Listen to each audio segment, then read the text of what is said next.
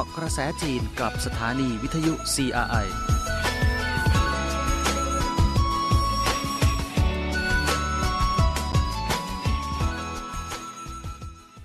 สวัสดีค่ะ ต้อนรับคุณผู้ฟังเข้าสู่เกาะกระแสจีน วันนี้คุณผู้ฟังอยู่กับดิฉันสิวัตราสิงห์พสุธาดลสำหรับประเด็นข่าวสารที่น่าสนใจที่เกี่ยวข้องกับประเทศจีนในสัปดาห์นี้ จะมีเรื่องอะไรกันบ้าง เราไปฟังกันเลยค่ะ สีจิ้นผิงชี้การประชุมสมัชชาใหญ่พรรคคอมมิวนิสต์จีนครั้งที่ 20 ต้องฟังความเห็นของประชาชน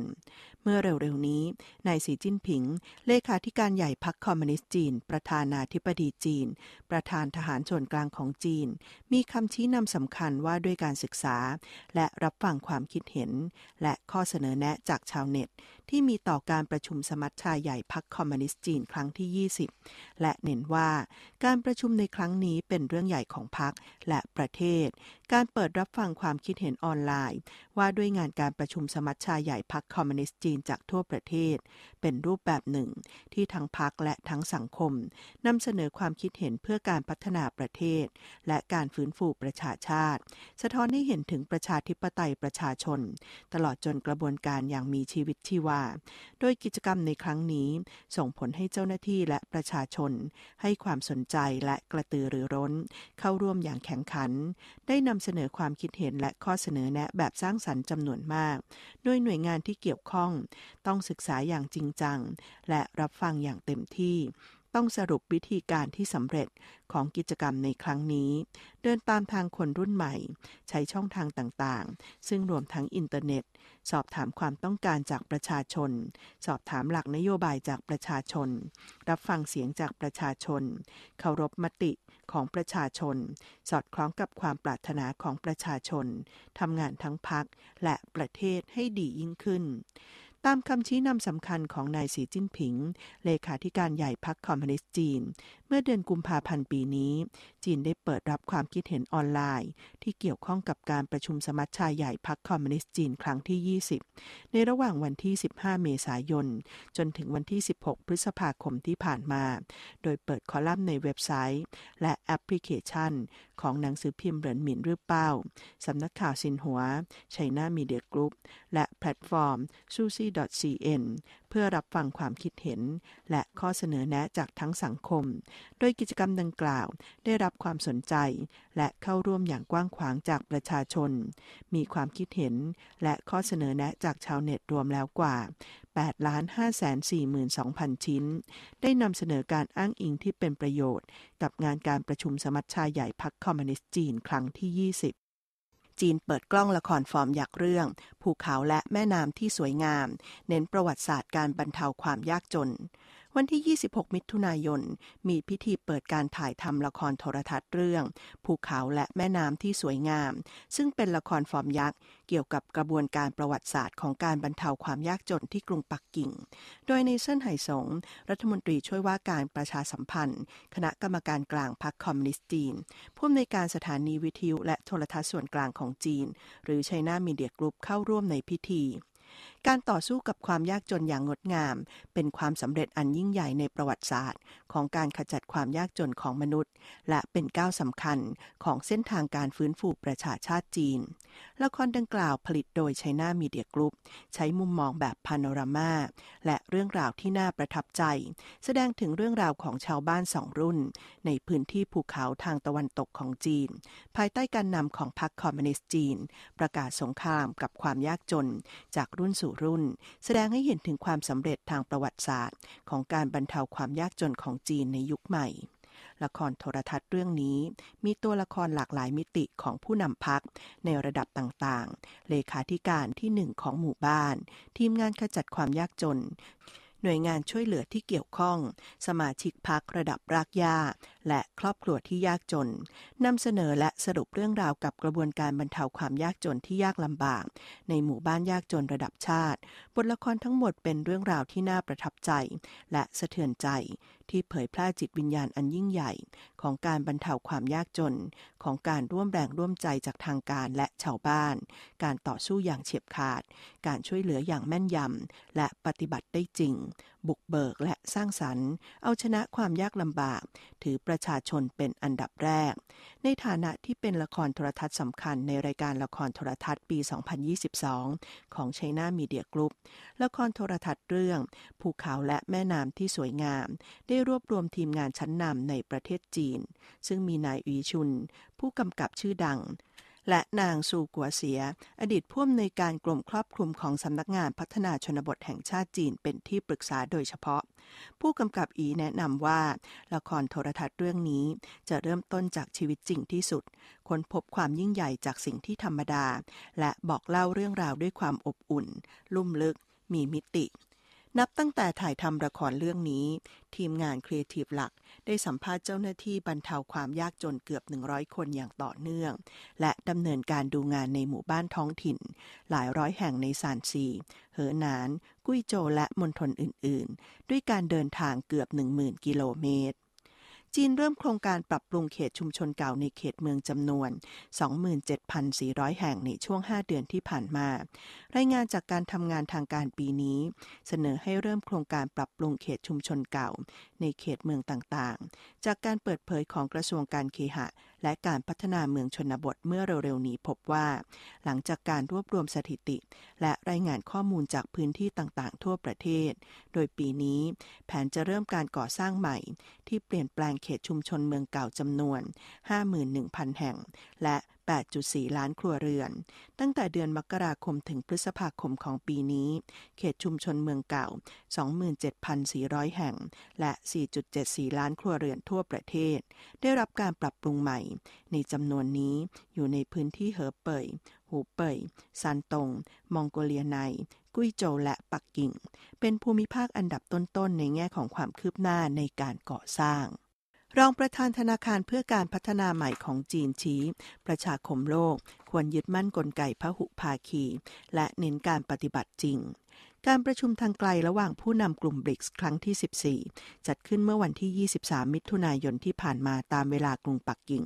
หลังจากนั้นในวันที่ 24 มิถุนายน นายโจเฉียงอู่ รองประธานและประธานเจ้าหน้าที่บริหารของธนาคารเพื่อการพัฒนาใหม่ของจีน หรือ New Development Bank หรือ NDB เปิดเผยกับผู้สื่อข่าวของ China Media Group ว่า ธนาคาร NDB จะส่งเสริมการขยายตัวอย่างต่อเนื่อง ขยายขอบเขตประเทศสมาชิกประชาคมโลก ซึ่งรวมทั้งกลุ่มประเทศบริกส์ ควรยึดมั่นนกลไกพหุภาคี เน้นการปฏิบัติความร่วมมืออย่างเต็มที่ มุ่งมั่นที่จะเชื่อมความแตกแยกของการพัฒนา และแก้ปัญหาการพัฒนา ปฏิญญาปักกิ่งซึ่งเป็นเอกสารสรุปผลการประชุมในครั้งนี้ ก็ยืนยันและรอคอยผลงานของธนาคาร NDB เป็นพิเศษสำหรับเรื่องนี้นายโจเฉียงอู่กล่าวว่า นับตั้งแต่เปิดธนาคาร NDB ในเดือนกรกฎาคมปี 2015 เป็นต้นมา เวลา 7 ปีด้วยการสนับสนุนอย่างแข็งขันจาก 5 ประเทศสมาชิกผู้ก่อตั้งของกลุ่มบริกธนาคาร NDB สร้างความสำเร็จที่ได้รับการยอมรับ อย่างเต็มที่จากประชาคมโลก ในด้านการกำหนดกฎเกณฑ์ การสร้างทีมงานการลงทุนโครงการ การบุกเบิกและนวัตกรรมเป็นต้น จนถึงปัจจุบันธนาคารได้อนุมัติจำนวนเงินกู้สะสมแล้ว มากกว่า 30,000 ล้านเหรียญดอลลาร์และโครงการเงินกู้มากกว่า 80 โครงการ เพื่อสนับสนุนประเทศสมาชิกดำเนินการพัฒนาในด้านต่างๆ เช่น พลังงานสะอาด การคมนาคมขนส่ง การสร้างเมือง สุขาพิบาลชลประทาน โครงสร้างพื้นฐานทางสังคม และโครงสร้างพื้นฐานดิจิทัลเป็นต้น เพื่อรองรับกับการแพร่ระบาดของโควิด -19 ในช่วงเดือนเมษายนปี 2020 ทางธนาคารจัดตั้งระบบเงินกู้ฉุกเฉิน มูลค่ารวมไม่เกิน 10,000 ล้านดอลลาร์สหรัฐ เพื่อให้ความช่วยเหลือทางการเงินฉุกเฉิน แก่ประเทศสมาชิก ซึ่งเงินช่วยเหลือส่วนนี้ได้ถูกใช้ไปแล้วสำหรับด้านการดึงดูดสมาชิกใหม่ ในโจกล่าวว่า ด้วยการสนับสนุนอย่างแข็งขันจากทุกฝ่ายพวกเราได้บรรลุผลสำเร็จ ในระยะเริ่มต้นปี 2021 เป็นปีแรกของการขยายตัวของธนาคาร NDB จำนวนสมาชิกเพิ่มขึ้นจาก 5 เป็น 9 ในอนาคต ธนาคาร NDB ยังคงส่งเสริมการขยายตัวอย่างต่อเนื่อง ขยายจำนวนประเทศสมาชิกไปเรื่อยๆ สร้างธนาคาร NDB ให้เป็นแบบฉบับของสถาบันพัฒนาพหุภาคีระดับโลกอย่างเป็นขั้นเป็นตอน สร้างประโยชน์มากขึ้น และดีขึ้นสำหรับการพัฒนาระดับโลก ปัจจุบันการพัฒนาทั่วโลกกำลังเผชิญกับปัจจัยที่ไม่แน่นอนหลายประการ ได้รับผลกระทบของการแพร่ระบาดในวงกว้าง ในช่วงหัวเลี้ยวหัวต่อ ผู้นำจีนเสนอว่าประเทศในกลุ่มบริกส์ ควรเปิดประตูสู่การพัฒนาและเปิดกว้าง เพื่อส่งเสริมความร่วมมือ สร้างแพลตฟอร์มความร่วมมือใหม่สำหรับประเทศตลาดเกิดใหม่ และประเทศกำลังพัฒนาจำนวนมาก ในโจเห็นว่า นี่เป็นแนวทางสำหรับความร่วมมือระดับโลก ในอนาคต ประชาคมโลก ซึ่งรวมถึงกลุ่มประเทศบริกส์ควรยึดมั่นกลไกพหุภาคี เน้นการปฏิบัติจริง เริ่มต้นด้วยประเด็นเร่งด่วนที่สุดของการพัฒนาระดับโลก ซึ่งรวมถึงการลดความยากจน การต่อต้านการแพร่ระบาด อาหาร ความมั่นคงด้านพลังงาน เศรษฐกิจดิจิทัล การพัฒนาสีเขียวเป็นต้น ร่วมมืออย่างเต็มที่ มุ่งมั่นที่จะเชื่อมความแตกแยกของการพัฒนา และแก้ปัญหาการพัฒนา การเจรจาครั้งที่ 14 ของผู้นำกลุ่มบริกส์มีผลทางเศรษฐกิจและการค้าหลายประการ เมื่อเร็วๆ นี้ การจัดการเจรจาครั้งที่ 14 ของผู้นำกลุ่มประเทศบริกส์ประสบผลสำเร็จ โดยในหวังโซเวินรัฐมนตรีช่วยว่าการกระทรวงพาณิชย์ และรองผู้แทนการเจรจาการค้าระหว่างประเทศของจีนกล่าวว่า การประชุมในครั้งนี้ ได้บรรลุผลทางเศรษฐกิจและการค้าหลายประการ ทั้งทางด้านเศรษฐกิจดิจิทัล การพัฒนาสีเขียวที่ยั่งยืน ความร่วมมือ ห่วงโซ่อุปทาน และการสนับสนุนการปฏิรูปองค์การการค้าโลกเป็นต้น ควบคู่ไปกับความเจริญรุ่งเรืองของเศรษฐกิจออนไลน์ สินค้าบางประเภท จากกลุ่มประเทศบริกส์ขายดีมาก เช่น ช็อกโกแลตจากรัสเซีย ไวน์จากแอฟริกาใต้ เครื่องปรุงรสจากอินเดีย และถั่วจากบราซิล เป็นสินค้ายอดนิยมของผู้บริโภคทั้งจีน และกลุ่มประเทศบริกส์อื่น ๆ โดยในหวังโซเหวินแนะนำว่าเมื่อปี 2021 จีนกับกลุ่มประเทศบริกส์มีการค้าทวิภาคี เติบโตขึ้นคิดเป็นยอดมูลค่ากว่า 490,000 ล้านล้านดอลลาร์สหรัฐ เพิ่มขึ้น 40%เมื่อเทียบกับระยะเดียวกันของปีที่แล้ว และเพิ่มขึ้นหนึ่งเท่าตัว เมื่อเทียบกับ 5 ปีก่อน แสดงให้เห็นถึงความยืดหยุ่นอย่างมาก และในช่วงเดือนมกราคมจนถึงพฤษภาคมของปีนี้ ยอดมูลค่าการค้าทวิภาคีอยู่ที่ 25,100 ล้านล้านดอลลาร์สหรัฐ เพิ่มขึ้น 16%และยังคงรักษาอัตราการเติบโตระดับสูง ความร่วมมือทางเศรษฐกิจและการค้า กลายเป็นช่องทางสำคัญ ในการการะชับความสัมพันธ์และประโยชน์ เสริมสร้างความเชื่อมโยงระหว่าง 5 ประเทศ พร้อมระบุว่ากลุ่มประเทศบริกส์มีศักยภาพการเติบโตที่ใหญ่มากในอนาคต ในหวังโซเวินกล่าวว่า ยอดมูลค่าการค้าระหว่างกลุ่มประเทศบริกส์มีสัดส่วนประมาณ 20%ของทั่วโลก ความร่วมมือระหว่างประเทศเหล่านี้ ยังคงมีศักยภาพการเติบโตอันมหาศาล โดยพวกเราเชื่อมั่นว่า โอกาสการเจรจาของผู้นำประเทศครั้งนี้ กลุ่มประเทศบริกส์จะเสริมสร้างการพัฒนา และแนวโน้มความร่วมมือให้ดียิ่งขึ้นทำให้ป้ายทองของกลุ่มประเทศบริกส์เจิดจรัสมากยิ่งขึ้นผลักดันให้กลไกกลุ่มประเทศบริกส์ขับเคลื่อนการฟื้นฟู และการพัฒนาอย่างต่อเนื่องของเศรษฐกิจโลก ในหวังโซเหวินกล่าวว่า การเจรจาครั้งที่ 14 ของผู้นำประเทศกลุ่มบริกส์ ในครั้งนี้ได้จัดการประชุมระดับรัฐมนตรีเศรษฐกิจและการค้า ตลอดจนการประชุมทีมงาน 5 ครั้ง ล้วนประสบความสำเร็จอย่างงดงาม กลุ่มประเทศบริกในฐานะตัวแทนประเทศตลาดใหม่ที่สำคัญ และก็เป็นประเทศสำคัญในสายการผลิตของโลก ในหวังโซเหวินเห็นว่า ข้อเสนอดังกล่าว จะช่วยแก้ปัญหาเรื่องห่วงโซ่การผลิตของโลกได้อย่างตรงจุด เป็นยาที่สามารถแก้ไขปัญหามาตรการความร่วมมือ 12 ข้อนั้น ได้ชี้นำทิศทางที่ถูกต้องของการกระชับความร่วมมือของห่วงโซ่การผลิตของกลุ่มประเทศบริกส์ Universal ปักกิ่งรีสอร์ทเริ่มเปิดบ้านรับนักท่องเที่ยวอีกครั้ง วันที่ 26 มิถุนายน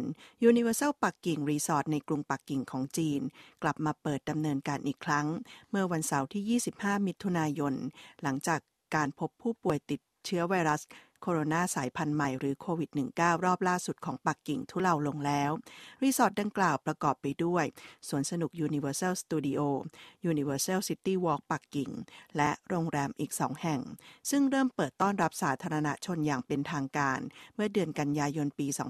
2021 รีสอร์ทกลับมาเปิดให้บริการอีกครั้ง โดยจำกัดจำนวนผู้ชมรายวัน และบังคับใช้มาตรการป้องกัน และควบคุมโควิด -19 ที่เข้มงวดมากยิ่งขึ้น โดยเปิดทำการสวนสนุกเมื่อวันเสาร์ที่ 25 มิถุนายนที่ผ่านมาในขณะที่ City Walk และโรงแรมอีกแห่งหนึ่ง เปิดทำการตั้งแต่วันศุกร์ที่ 24 มิถุนายน ซึ่งทั้งรีสอร์ทและสวนสนุก รวมถึง City Walk ทำการปิดเป็นการชั่วคราวตั้งแต่เมื่อวันที่ 1 พฤษภาคม ท่ามกลางการแพร่ระบาดของโควิด -19 ในกรุงปักกิ่ง ซึ่งเริ่มตั้งแต่วันที่ 22 เมษายน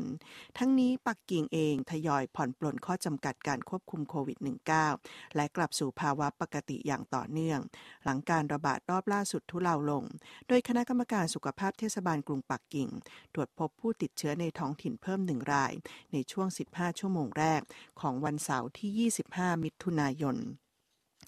ครึ่งปีแรกของปีนี้ ยอดจำหน่ายเครื่องใช้ไฟฟ้าทำความสะอาดในบ้านของจีน พุ่งขึ้นกว่า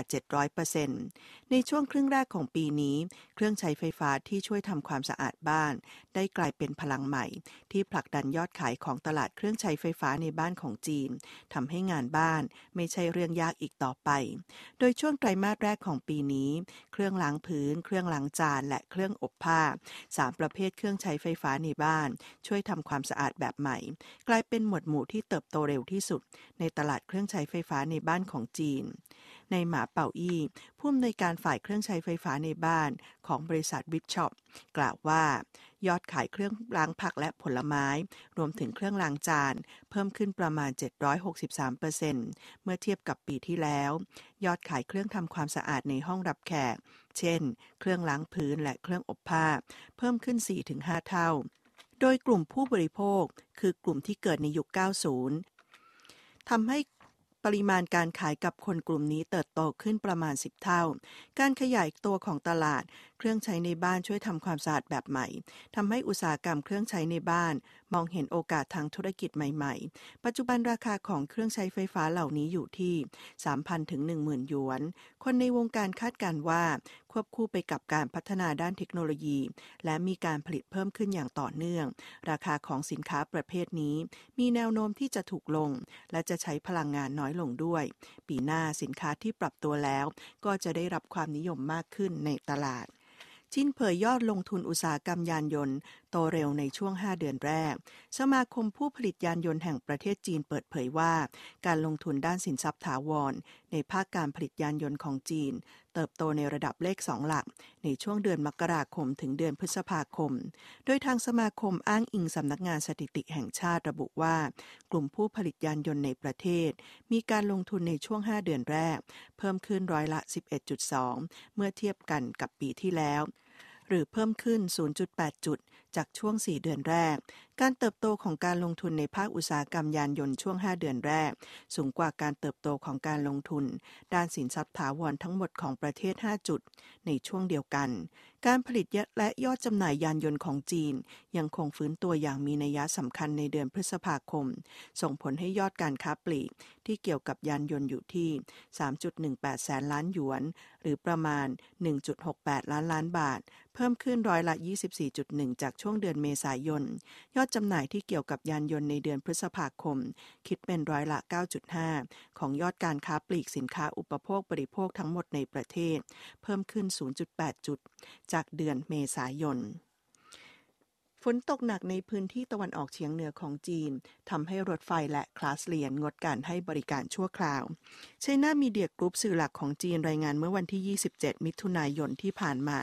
ว่า 8 เมืองในมณฑลเหลียวหนิง ทางภาคตะวันออกเฉียงเหนือของจีน ได้เปิดใช้มาตรการการรับมือฉุกเฉินระดับ 4 ต่อฝนตกหนัก โดยทางการรถไฟท้องถิ่น ระงับการให้บริการรถไฟโดยสารจำนวน 44 ขบวนแล้ว ในเมืองเซินหยาง เมืองเอกของมณฑลเหลียวหนิงโรงเรียนอนุบาล โรงเรียนประถมศึกษาและมัธยมศึกษา